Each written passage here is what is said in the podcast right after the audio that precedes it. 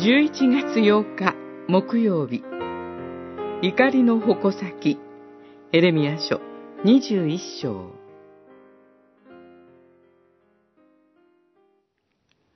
主はこう言われる。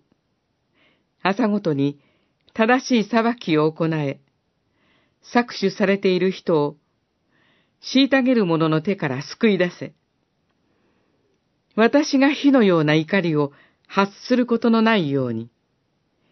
二十一章十二節ユダ王国の終焉が近づいています。バビロンの王、ネブカド・レツァルが西方に遠征しようと軍を構えています。ユダの配信に対する神の裁きは大いなる怒りとなって、エルサレムの都を焼き尽くそうとしています。戦争にはいつも人間の打算が働きます。民衆が戦争を引き起こすのではなく、王族たちが富や名誉のために国民を駆り立てます。バビロンの王にしても、自国の利益のために兵を起こすのに違いありません。しかし、その背後には歴史を支配する神がおられ、ご自身の意志を実現されます。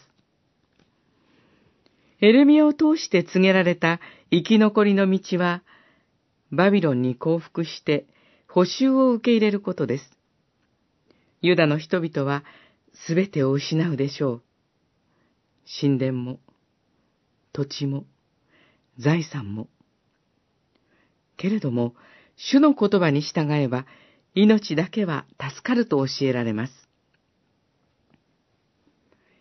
神の怒りの矛先は、果てのない理不尽なものではなく、神の正しい裁きを曲げて、搾取を続けた都に向けられています。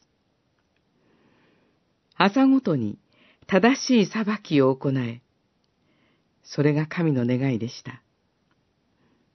神の告発を敏感に受け取る感性が、いつの時代にも求められます。